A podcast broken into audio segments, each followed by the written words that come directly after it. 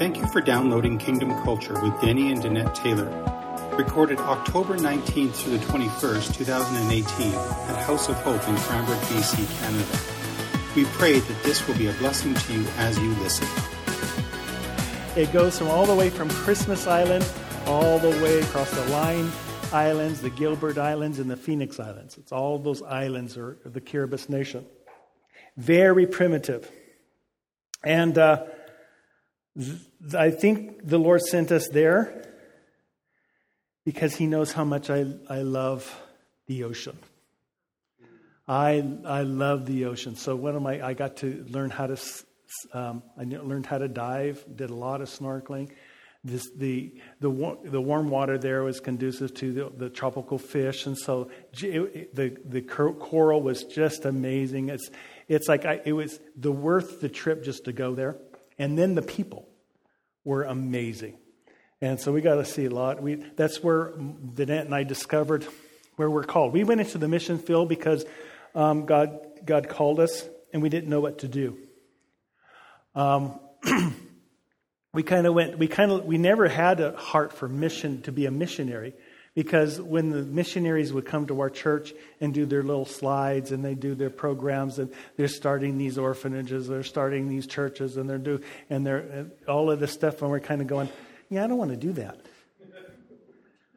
And uh, and so we really didn't know, huh? It's the boring. anyway, so we got over there not knowing what we're going to do and just kind of saying, trusting God to just to lead us into what what we're called to do. He said go, so we said, okay, we'll go, but we don't know what we're going to do when we get there. And, uh, and we found out that uh, if you don't go there with the visa, they don't like visitors. Uh, they, they're, a, they're a pretty closed nation. They, they, they want to protect their primitive lifestyle, um, which is they just they fish and they sit and then they eat what they caught and you ask them, what's your favorite food? You know, expecting steak and, you know, uh, no, no, fish, fish and rice. Yeah, fish and rice. You can have anything in the world. What would it be? Oh, fish and rice. And so, and we, we discovered that there are no seasons in Kiribati. The, the difference between winter and summer was 20 minutes. So it was 20 minutes between the extremes. And it was always hot. You would go to bed sweating. You would wake up sweating. It was, it was always hot. And so, so, and so it was only natural that the men only wore a wrap um, and became an umbrella when they were fishing. so you learn that real quick. You go fishing with men, you, you you divert your eyes.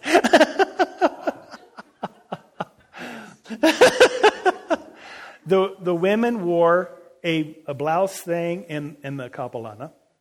But um, when the but they were very but on the outer islands they didn't wear a top. And so it was quite an experience to be preaching and having women being exposed. So you learn to preach to the the rats, wrong, the. so it was a challenging, but what we discovered was that it was such an innocence. There was, there was such a hunger for God. And it's like when we get, it's like this, we, we experience culture shock for the first time in that place. Because here we are, we come out of a na- out of a nation that has extreme, you know, like here. It's like there's winter and then there's summer, and then there's spring and fall in between. And so we experience these seasons. When you get to a place where there's no seasons, the island was only 14 miles wide and two blocks wide, and, and it was just like a horseshoe kind of thing. And so it was small. Uh, and so um, island fever was very real. It was, you felt like, I got to get out of here. I got to get out of here. She did anyway. I get, I'm loving this. but, uh, but we lived in a little kit, what they called a kika. Was a house on little stilts. That's where we slept. And, and we just, we got to experience the culture. And the culture that's primitive, a culture that is just There's no striving. There's no performance. There is people just being free to be people. And the dream, the, the dream of men is to have children, train them to be fishermen so that you can fulfill your, your dream of sitting in the maniaba, the house, little hut, and do nothing. That was so they would do that. The, the, older men would just sit. Everybody would come, all the older guys would come over, and they would just visit all day long. All day long, every day. After a while, you feel like you're starting to go Looney Tunes. Because it was just trying to bring trying to bring a people that are just very yeah, we don't, we, we don't know what change is, and we're happy the way things are. So when you bring a gospel of coming into relationship with God and allow Him to change your heart, there was this why do I need to change?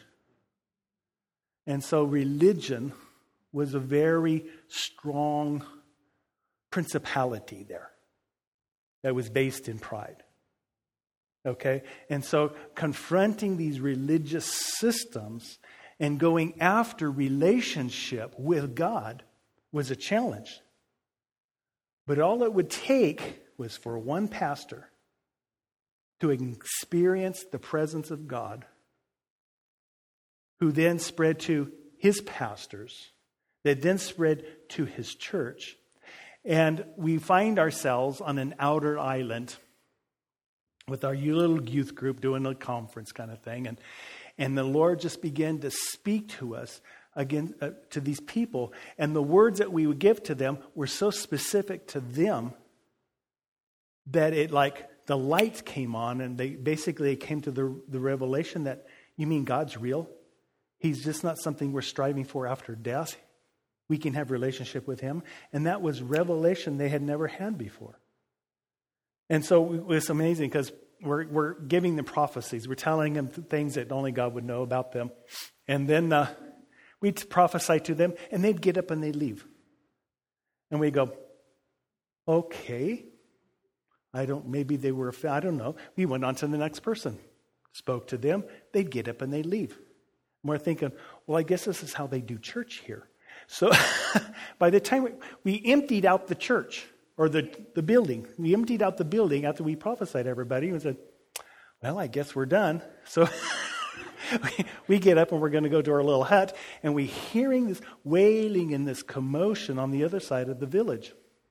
So we wonder what's going on. So we walk over there, and here's the church, the people that were in our assembly, in the church, their own church building, on their faces crying out to God. It, because in the in the city or their village center, it was inappropriate to be emotionally expressive. So they took it back to the church and they had revival right there. Revival broke out. Thank you, Jesus. And then it began to spread. So we're on a boat on our way back to the main, the main island where we live. And we notice there's a lot of, a lot of people on the boat with us, a lot of the people that were in our little uh, gathering which isn't uncommon because we lived on the main island, which is where the ships would come in. So they, it, was un, it wasn't uncommon for them to come and get their supplies and then go back out to their outer islands. So I didn't think much to, of it, but, but I'm noticing it's not just the husbands who normally would go or the wives that would normally go, it was the whole families. We're thinking, this is just strange. So I asked the pastor, so w- w- why are all the people coming back with us? And he goes, Well, they're coming back for the school. And I'm thinking, You have a school? I don't know anything about. I go, What school? Well, the one you're starting Monday. This was Saturday. so we found ourselves launching into a school to train the people in how to hear God's voice, to recognize how He's moving, and then speak what He says, pray for the sick, and see them recovered. And so basically, we were launched into a school, into a school, and we find ourselves going, oh, that makes sense now. Find ourselves in Fiji.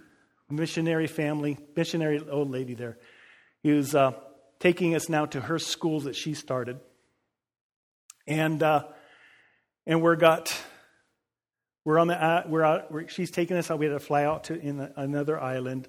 And she's basically saying, you know, I would like, I've been want, I've been looking for somebody to come and take over my schools. She had like three schools, right? Three schools. And she goes, Would you please, would you consider praying about it, coming and, and start and running these schools for me? We had a pastor come and visit us from Australia. He comes over and he goes, I really like what you've done here. Would you come start a school in Australia with me? It didn't take much for us to go, I wonder if we're supposed to start schools. so um, we went back, and uh, in, uh, when was it? What year was? We came back to Bethel, because Bethel's our covering, and we believe in being sent out. We shared with them what God had done. And we said, God, evidently, God has a thing of schools on us.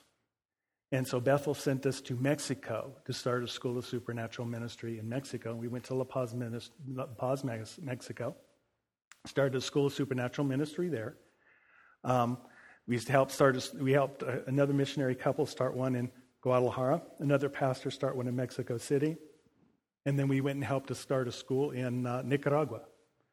And so it's like these things are just being, you know, it's it's like when you step into something, you sometimes you really don't know what you carry until you step into the opportunity where God can use you, and then you find yourself doing it. Does that make sense? Okay? Because we would never have thought of starting schools. Because it's always been my heart to train and equip the saints of God to do the work of the ministry. That's what I carried. The school then became the tool that I used to do that. And so, so saying that, if you came to see a Billy Graham if you came to see a Bill Johnson, if you came to see, I don't know, hundreds of others that are out there doing the wow ministry, uh, I hope you're not going to be disappointed. But this is who I am. Okay? And so if I were a baker, I, I would bake you an amazing cake. And I'd serve it up to the best of my. If I were a a chef, I would prepare the most amazing meal. But here I am, a teacher, with the prophetic little influence, and I'll probably be getting more to the prophetic word that I'm feeling for the for the for for this area tomorrow. More more of it aimed at tomorrow. But tonight I want to kind of just set it up. Is that okay with you? Okay. Um, the last three years, we've been in uh, and we were sent by Bethel to start a school of supernatural ministry in Zimbabwe. And we've always had, we've, we've carried a love for Africa for, well, we first, we broke in our teeth on, in Africa in far as missions. We went to Heidi Baker's orphanage and we spent some time with Heidi Baker. When you're around Heidi Baker for very long, you're ready to lay down your life and just serve God. You know, and it's, it's just amazing how the, love, how the love that she has for God is so contagious. And it was during those times of encountering God's. We were there when um, we were there when when uh, the angels would come and sing with the kids. Remember, huh? You probably read about it in, the, in her book. We were there. We, I remember waking up and hearing the kids singing. I'm thinking it's kind of a late for a for a church party, you know. That the next morning we find we find out. Well, they, the kids would begin when the angels come. The kids would join them in songs. And so this is just amazing thing that the things that went in there. So that, that's what really caught our hearts to go into the mission field. And so um, I don't even know where I'm, I'm, going with this, but but uh, is, huh? In Zimbabwe. And so in Zimbabwe, we started a school supernatural ministry there that then moved from one city to the next city, the major city in Harare. We started the school there. We called it the School of Supernatural. We call it School of Supernatural Leaders. And, uh, and basically was focused on raising up the leaders to do the work of the ministry. Okay? And, uh, and then when we got to a, a portion of our training it, that, de- that deals with deliverance and inner healing, um, we, we really stepped into something that God was breathing on. And we didn't really notice, because Danette and I had been involved in all the ministries that would be included in the school of supernatural ministries. We were doing, we were teaching on prophecy, we were training and praying for the sick, we were training in intercession and just evangelism, um, doing um, uh, treasure hunts. I don't know if you guys do that here. Doing treasure hunts, that's where you, God gives you a person and you go out and look for them and find them and you witness to them, okay?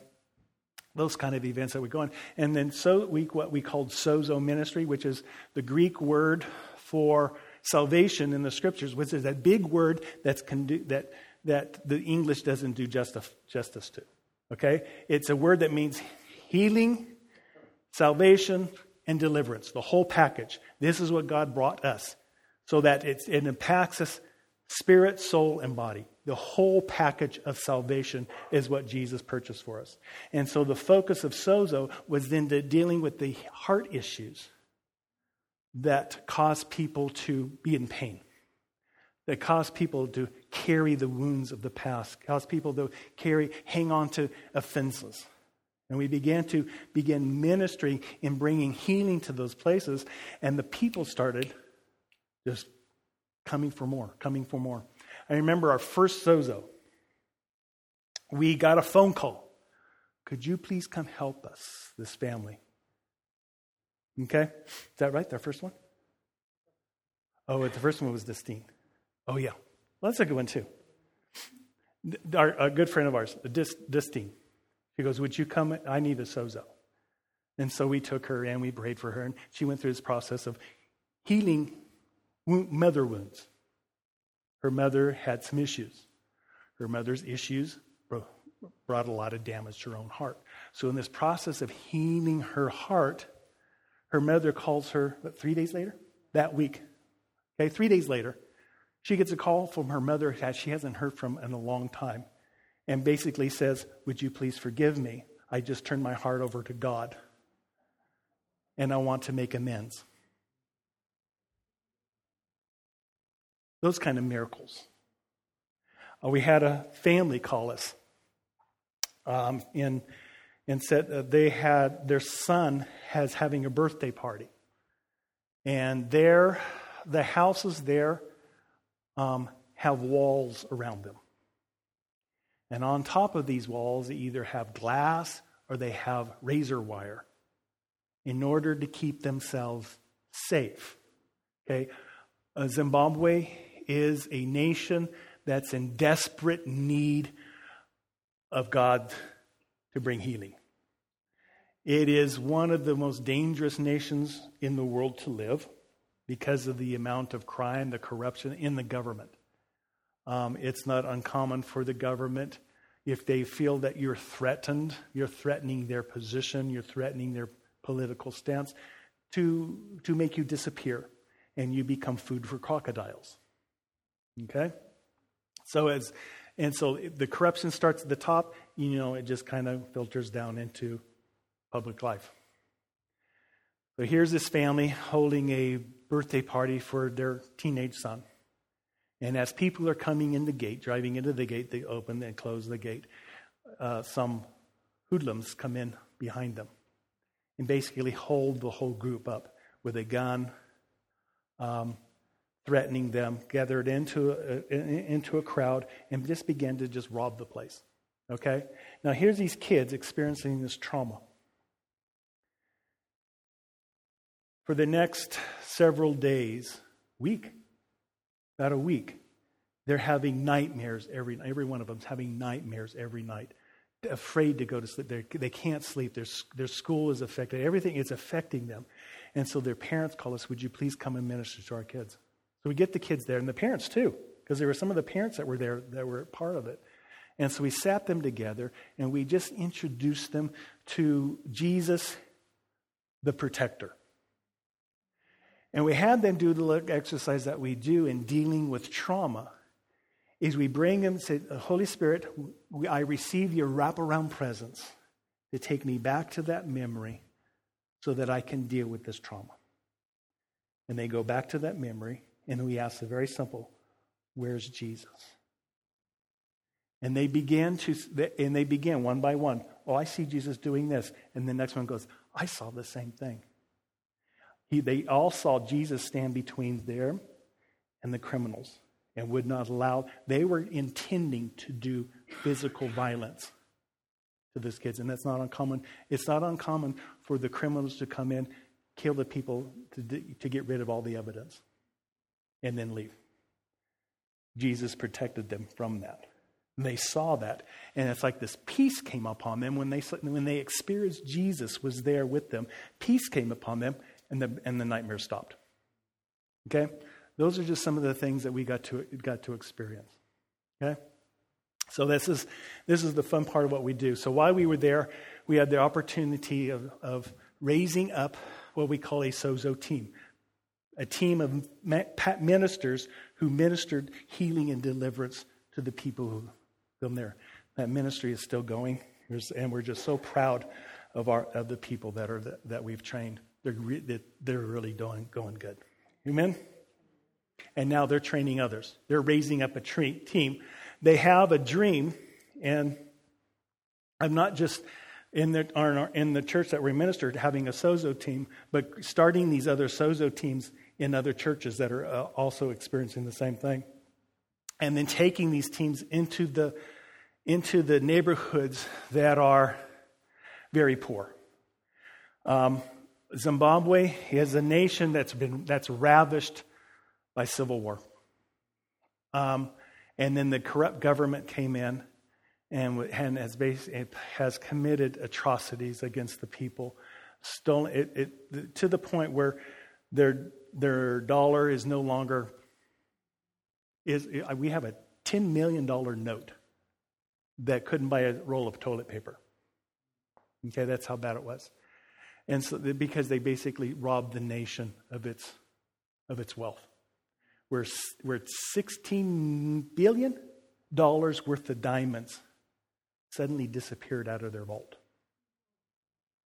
Okay, that's the kind of corruption. That, basically, it's left the nation in poverty, uh, where 85% of the nation is unemployed. Can you imagine? 85% is unemployed. So these unemployed people are, are desperate. They're looking for any way that they can to survive. So you can imagine the environment. They are in need of revival. They had a march on the government, not a march on the government, but a march down the streets. Close to a million people showed up for that march. One, it was led by one of the pastors that we have a relationship with. That basically said, We need God. And a million people showed up in that march. That same that that was several months ago, recent, not too long ago. Another march came in, and the and the president was removed from his office, and now they have a president who is hopefully doing better. Okay, so there's a lot of stuff that's going on in, in Zimbabwe. Danette and I are looking forward to getting back and spending and, and pouring into what God's doing there. Well, we came home because I, I know I, I talked this about that last time, didn't I? About why we came home. Our family was going, my, my second son was going through family crisis that required us to come home. And so we've been spending our time with family and looking forward to getting times of going back. And our, our trips back, because we're still with family, our trips back are probably going to be more um, short term.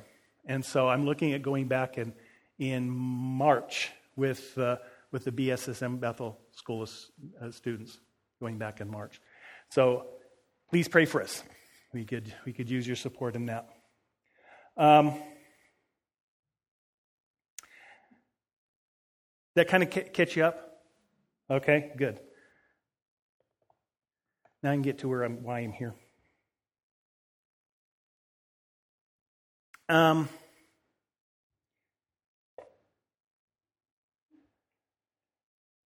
one of one of my ministry times was with a man who was like maybe 55 years old. He had been in he was basic he was he was um, pretty much kidnapped. I think he was 15 years old. Young boy. Not a child, but 15 years old is, is still pretty young. Handed a gun and then commanded to go out and shoot people. He didn't know any better, so he did the best he could because if you don't do what you're told, you'll end up like the other kids that were shot, carried out, and dumped in a ditch. So here he is, young boy, stuck a gun in his hand, him and his old friend. And they were commanded, go shoot those people.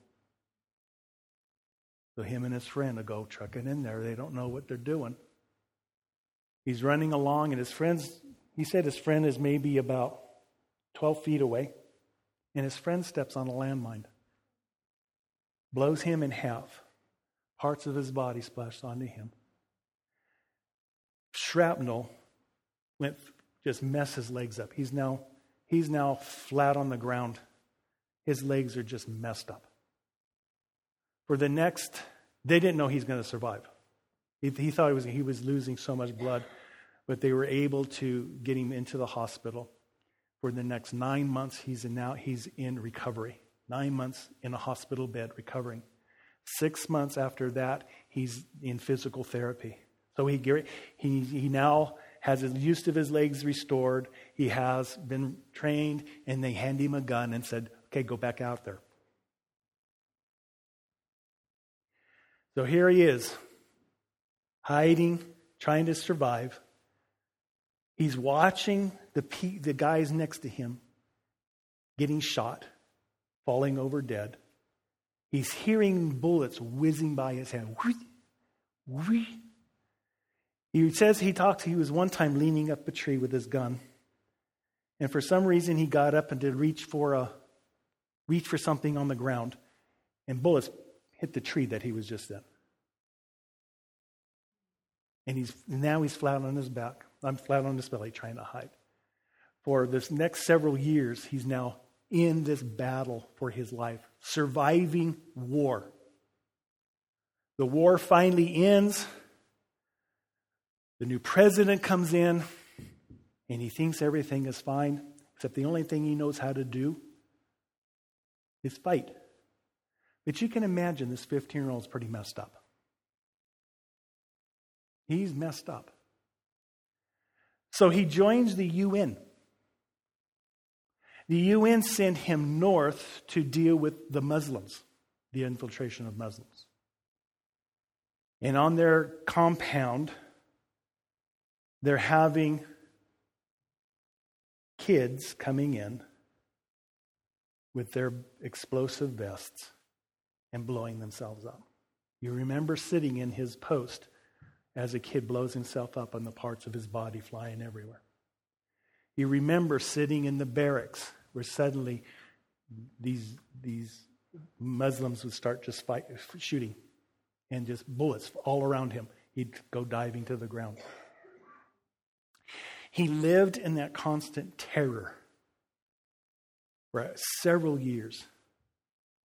he says, What really messed him up, if that didn't mess him up enough, was he's in the, he's in the compound and they hear this call Hey, everybody, come out, come out, come out. So he goes into the, into the center of the compound and they had captured two young boys, 15, 16 years old, standing there. And they begin to accuse them of trying to threaten them with they had no, they didn't have anything on. They just, they're just two young boys.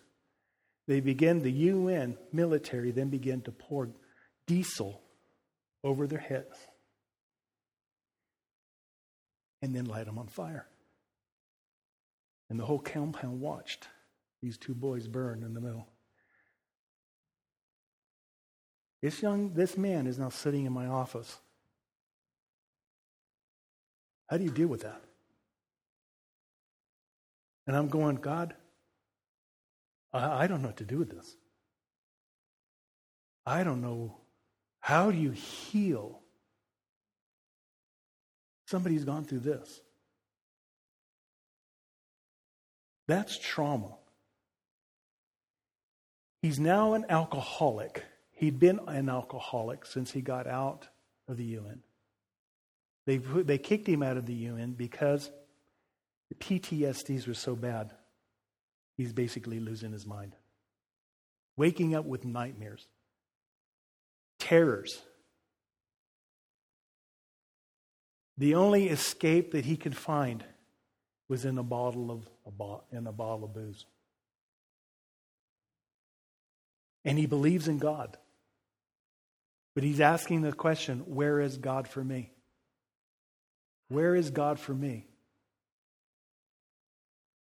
And in our session together, I began to talk him through, same kind of how we deal with trauma. Well, let's see what Jesus has to say.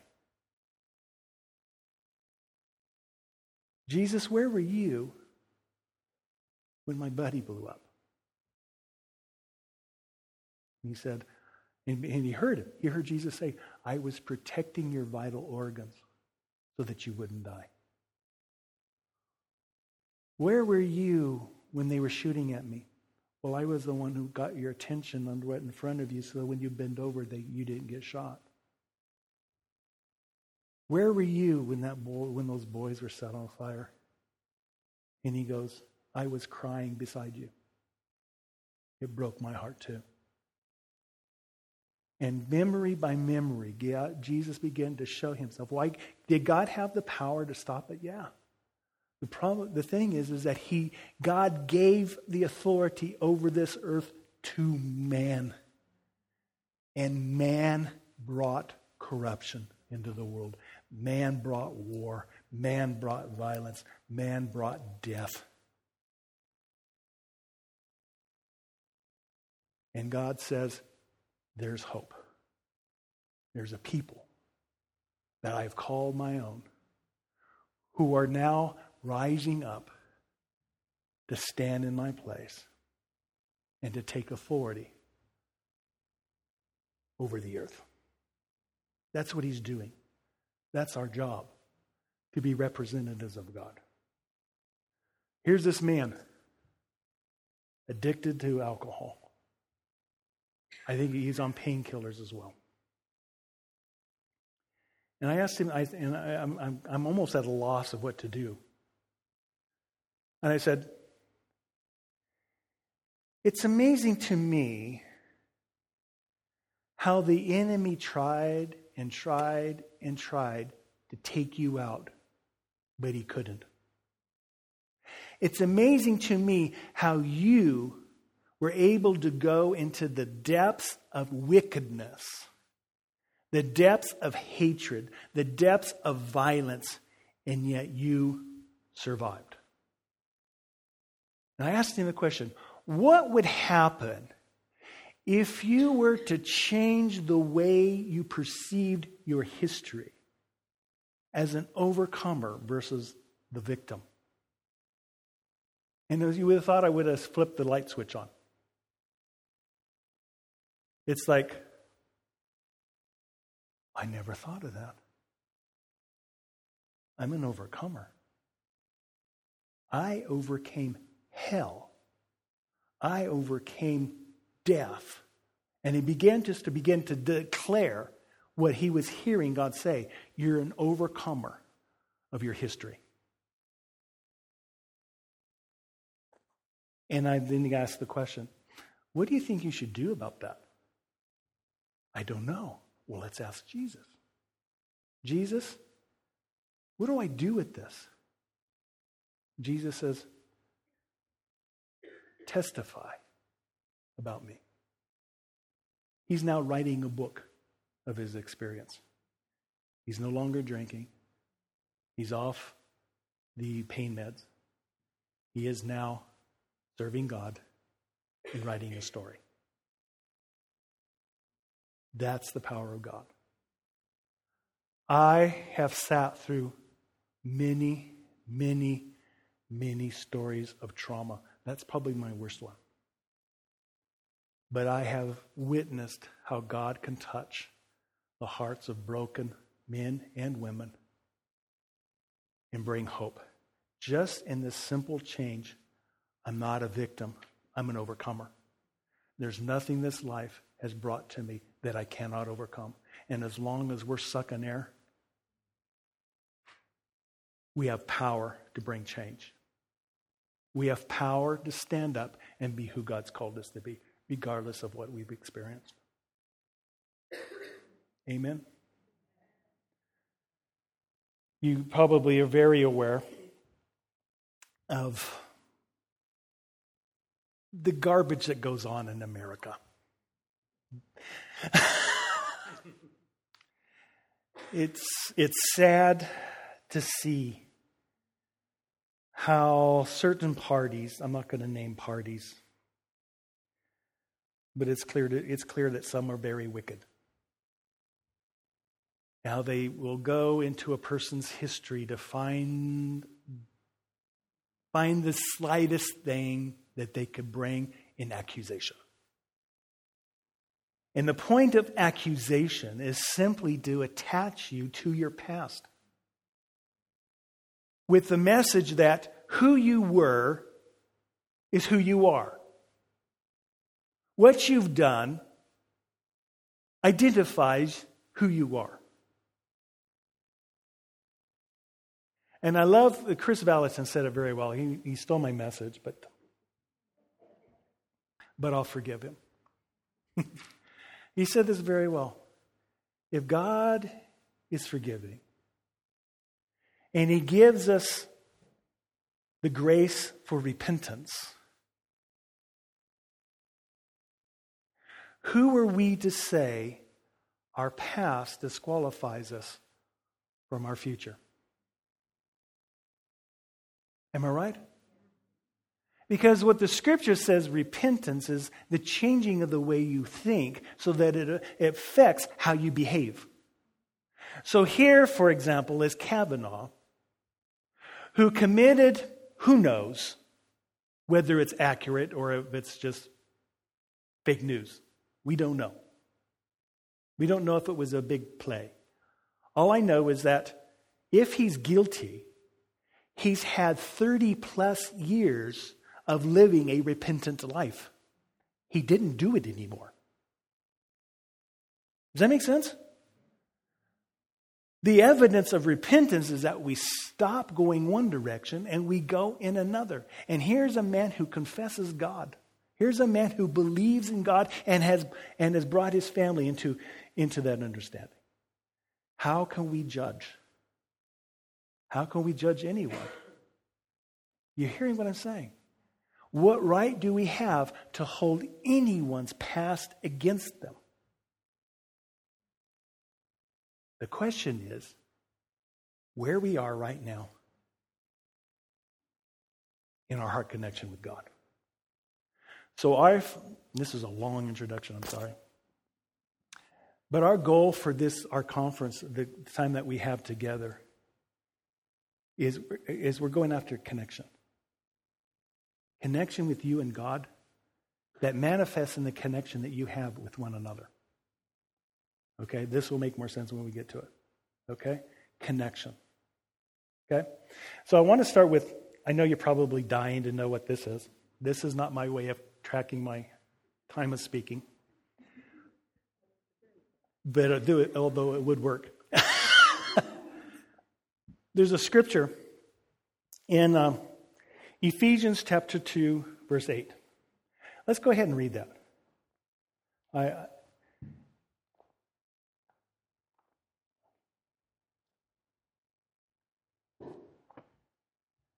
This is written different than I have it memorized.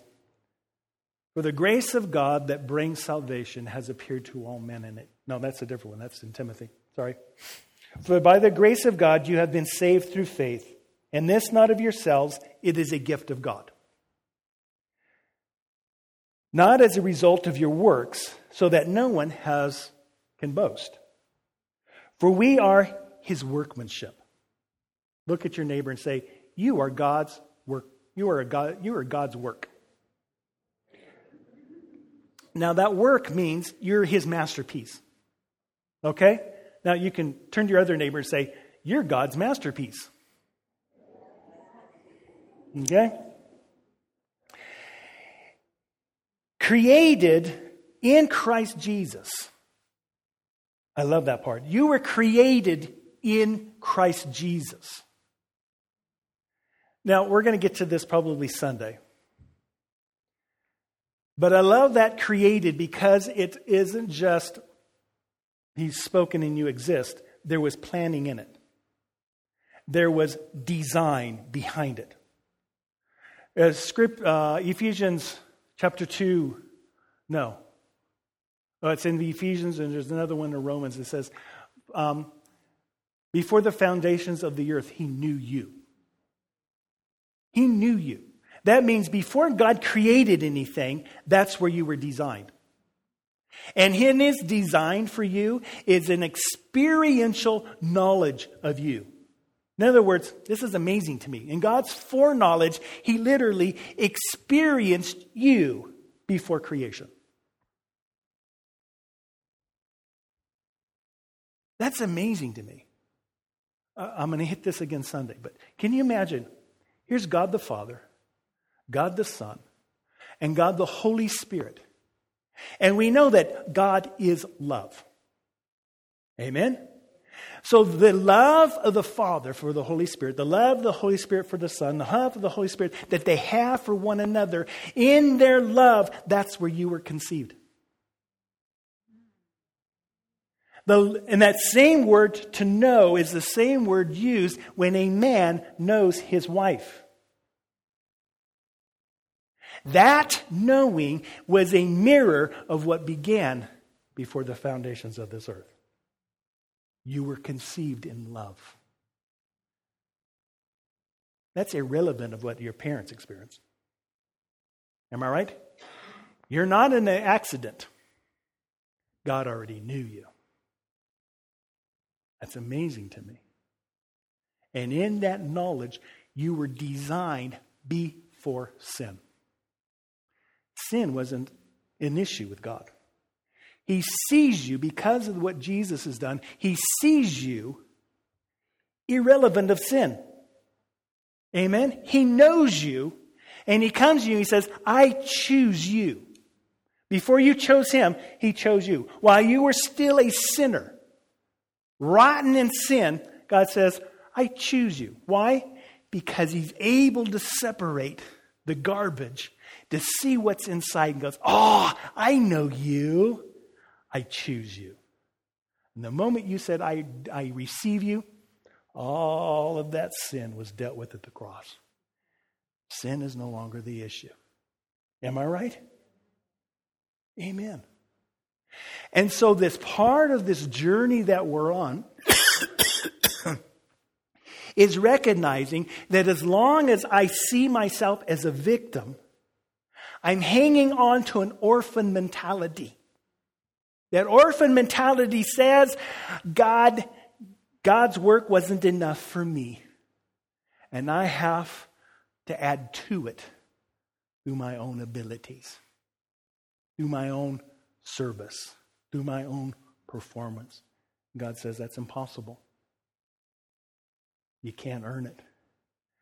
By grace are you saved through faith, and that's not of your own selves. It's a gift of God.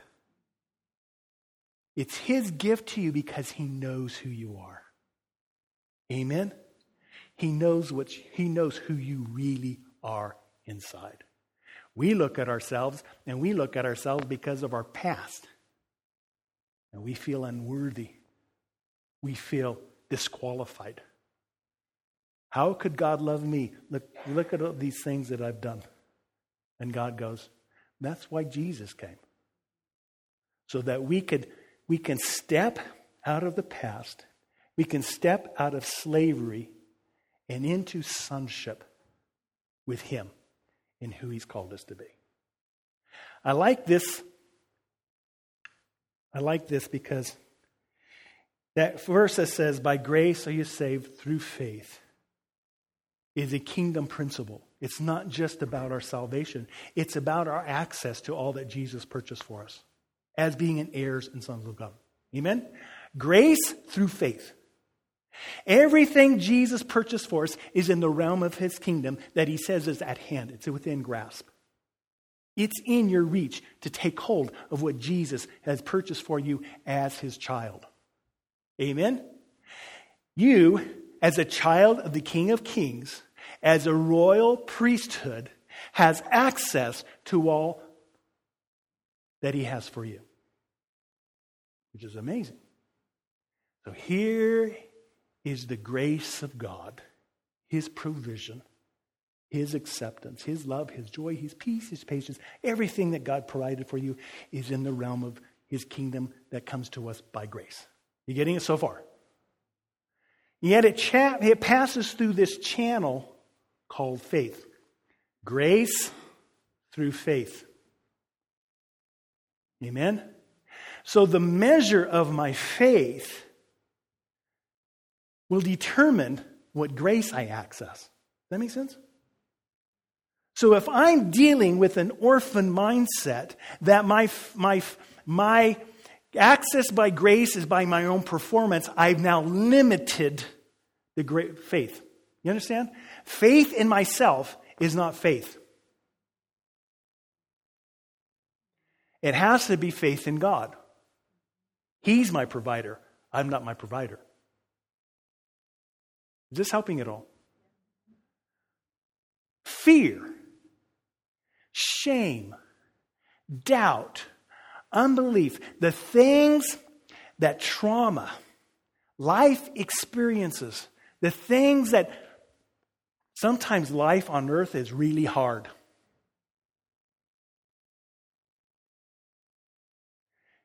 And what we come to believe about ourselves, about God, about the people who we're around, will limit our faith and what we can receive in grace.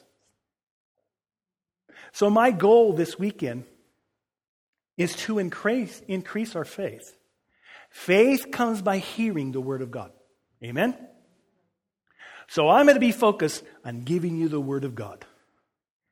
This book is my favorite book in the world. I have a whole box of them at home because, as, as you can see it, I like I like writing and coloring and underlining, and I just I, I this is like a this is like a treasure box to me, and I look at it like this is God has something to say, and I'm going to find it. Right now, I just finished Deuteronomy, and I finished that after Leviticus, and before that was Numbers. And you know what I found? There's gold in those chapters. I'll go about this tomorrow night. But you know that all the sons of Israel, their names have significance? Their names declare the gospel. Amazing. Let you figure that out on your own. That's not one of my, that's not going to be one of my services. But tomorrow night, I'm going to be looking at the thing, the enemies that constrain our faith. We're going to be looking at the names of the enemies that Israel was commissioned to go and drive out of the land. Okay? Every one of those names identifies an enemy that we face today. I'll give you a couple of them. One's called fear. One's called pride. One's called shame. Is this making sense? Those are the things that we deal with in life that God says, you're not a victim you're an overcomer. And if we change the way we think, we will look at our enemies' opportunities to step into the glory of God, access grace, and overcome an enemy that's influencing our world around us. Amen. Amen. Hallelujah. Look at this. You are his workmanship, created in his image, prepared beforehand. Did you get that? Uh. Prepared before, where beforehand? Way back here before creation, prepared beforehand to do good works. We're going to get into that some more. Is that okay? This is a long introduction. Ephesians chapter 5, verse 24. I'm just going to go until I'm done. If you get done before I do, you're, you're free to leave. No, I'm just kidding.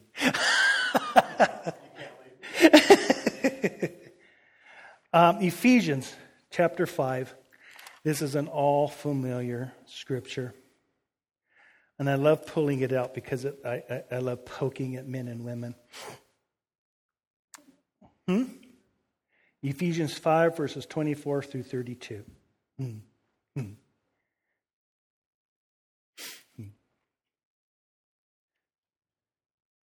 24. There it is. Wives, be subject to your husband as to the Lord. You can't read this in the United States.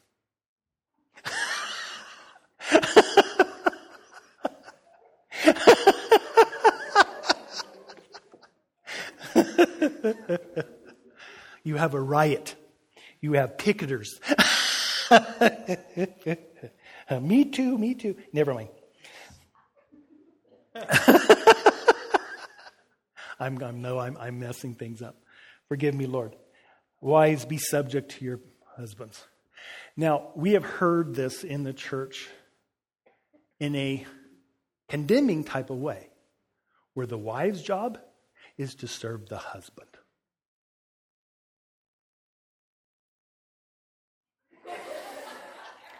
That is not what that says. Okay? what it says is this in Phillips' New Translation, New Testament translation. Wives must learn to adapt yourselves to your husbands. Now, if you understand the context that Paul's preaching from, what is that? You are a workmanship created for good works. In your workmanship, you husbands and wives, you people of God, were designed for greatness. And here he's saying, wives, adapt yourselves to what your husband carries in his greatness. Then it says, Husbands, love your wives just as Christ loved the church and gave himself for her. If you understand that from you're created in his image, you were created as a masterpiece. Now I look at my wife and I, and I relate to her with the value that God created her in. Oh my gosh, she's a masterpiece. I've come to know her as the masterpiece that she is. And now my attention, my, my love is now for this precious gift that God has provided for me. And she has been a helper, and I have been a, we have found this place of common union this place of connection and relationship where the, our ministry isn't about me, it's about us. And you'll see that tomorrow because she is awesome. She is. You're going to love her. She's going to be sharing tomorrow. Okay? But we found this place of connection. And in this, I'm going to jump in ahead of myself, but in this place of connection, you'll recognize Every one of us was created with strengths and also weaknesses. God designed in us weaknesses. Now, it doesn't mean faults. If you ever, have you, how many of you have taken um, uh, strength finders? Few people, okay? Basically, that's a test that you take that exposes, that highlights the strengths that you carry. And each of us carry different strengths. My wife carries different strengths than I do. She is awesome at administration. I really bad at it. But together, We complement one another. Her strengths complement my weaknesses. My strengths complement her weaknesses. Why? Because God's design wasn't, you weren't designed to be Superman and Wonder Woman. You were designed for relationship. And in the basic element of design for relationship was God put in you weaknesses that Paul identified. When I'm weak, he shows himself strong. Amen? So that we can embrace this is who I am. When I know who I am, I can be vulnerable, I can be expressive, and I refuse to allow anyone to constrain who I am, control who I am. I have boundaries to protect who I am against people who want to control. You been seeing that? Are you hearing me? And so these are some of the things we're going to talk about over, uh, over our conference, okay? I'm sorry for getting ahead of myself.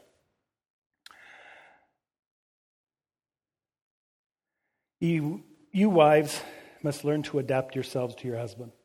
As you submit yourself to the Lord, for the, for the husband is the head of the wife in the same, same way that Christ is head of the church and Savior of the body. The willing subjection of the church to Christ should be produced in the submission of wives to their husbands. That's 522 in the Phillips translation. Let's continue. Husbands likewise Love your wives as Christ loved the church. Now, here he comes into this. Here is why he's talking about the, high, the husband and wife dynamic. He says, This is a mirror of Christ in his church. Okay? This is the mirror. Here's the physical, here's the spiritual. And he says this just as Christ loved the church and gave himself for her, that he might sanctify her, cleansed, having cleansed her in the washing of water with the word. There's the word. That he might present to himself a glorious church in all her glory, having no spot or wrinkle or any such thing, that, that she should be holy and blameless. Husbands ought to love their wives as their own bodies. He who loves his own wife loves himself. Okay? That hope, the whole purpose of that is this God is creating a glorious church, a church without spot or wrinkle. Um, how many can recognize that we're not there yet? Okay? Um, one simple reason why we know we're not, th- we're not there yet is he hasn't shown up. He hasn't shown up for a really long time. And so it makes me begin to question is God coming back or is he just waiting for his church to get her act together? Hmm.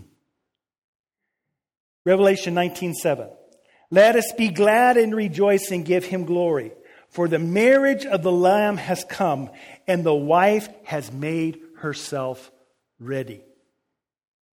Did you hear that part? Here we are, the bride of Christ. And Jesus is anticipating when he can return, but he's returning for a wife who's made herself ready. There's the dynamic that we want to aim at during this conference. How do we get there from here? How do we come to that place of openness in connection with God? with our family, and as a community. Amen? Amen. We are to take the responsibility for our part in this dynamic. Amen? We are to take our responsibility in this dynamic, connecting with our spouses, connecting with our children, connecting with our community. It's our responsibility. We're going to be talking a lot about how we do it there, okay? Living from going from an intimate relationship with Jesus Christ through the Holy Spirit is the first key to becoming a glorious church. You get that? The first key is this our connection to God. Amen? Receiving revelation from the Father's living word on a continual, continuous basis is the second key to transformation. In other words, in this relationship, I'm now receiving His grace. His grace that comes to me in His Word. His Word then, His word then has power for me to grow in my faith.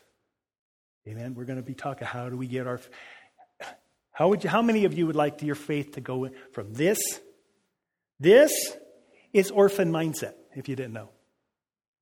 I'm not sure how much we get into that because you've already been had many services on messages on the orphan, right?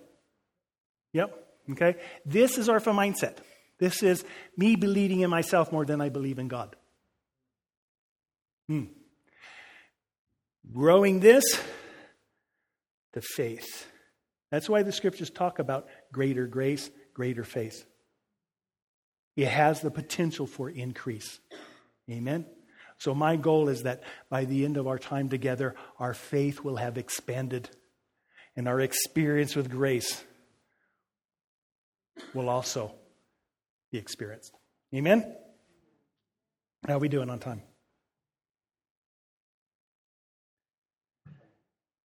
Oh man, I've got I have I have the eternal message. it's where I step into it determine okay. Uh,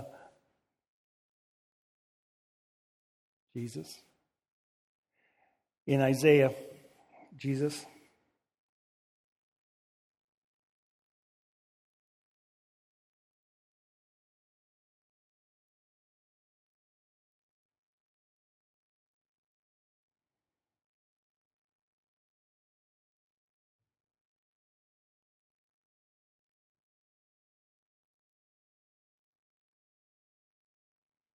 Okay.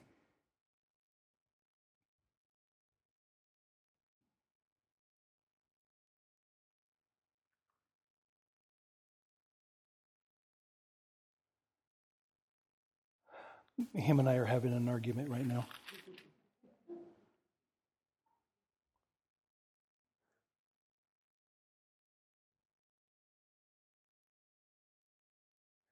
Go ahead and stand.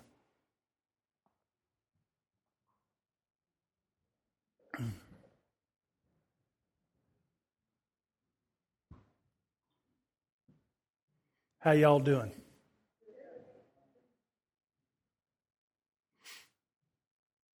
I want you to lift your hands over your head.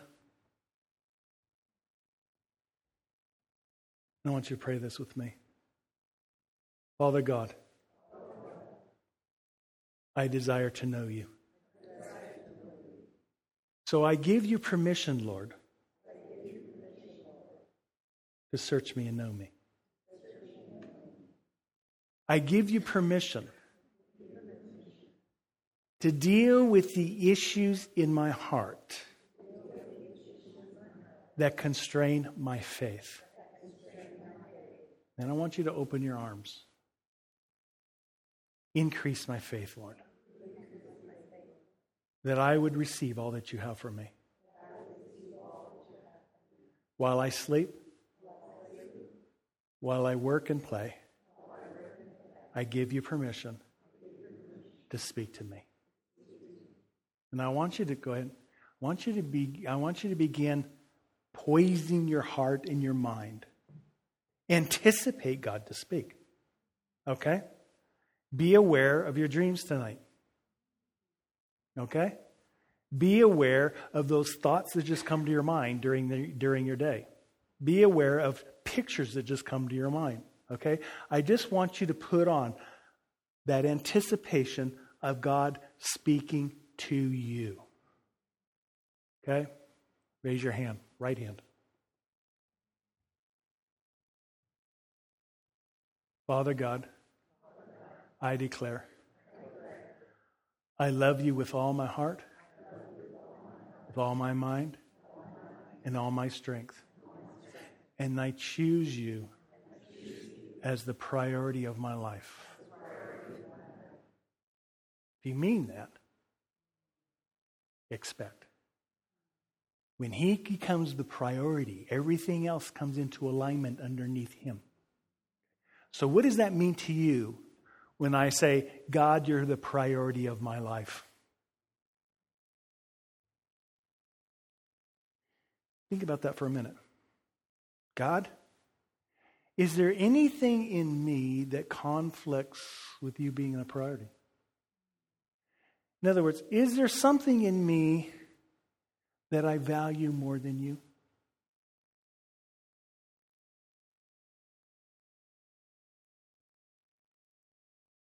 And then the question Am I willing to give that up to experience you? This is the, this is the heart of repentance. This is the heart of repentance, where God reveals to us those things that we value more than Him.